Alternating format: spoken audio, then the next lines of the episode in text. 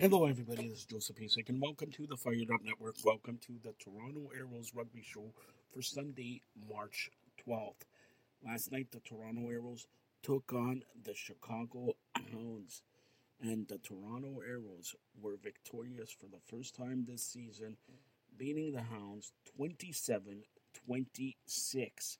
Yes, Toronto 27 the Chicago Hounds 26. The uh, Toronto Arrows next match will happen next Saturday, 7 p.m. against Old Glory, D.C.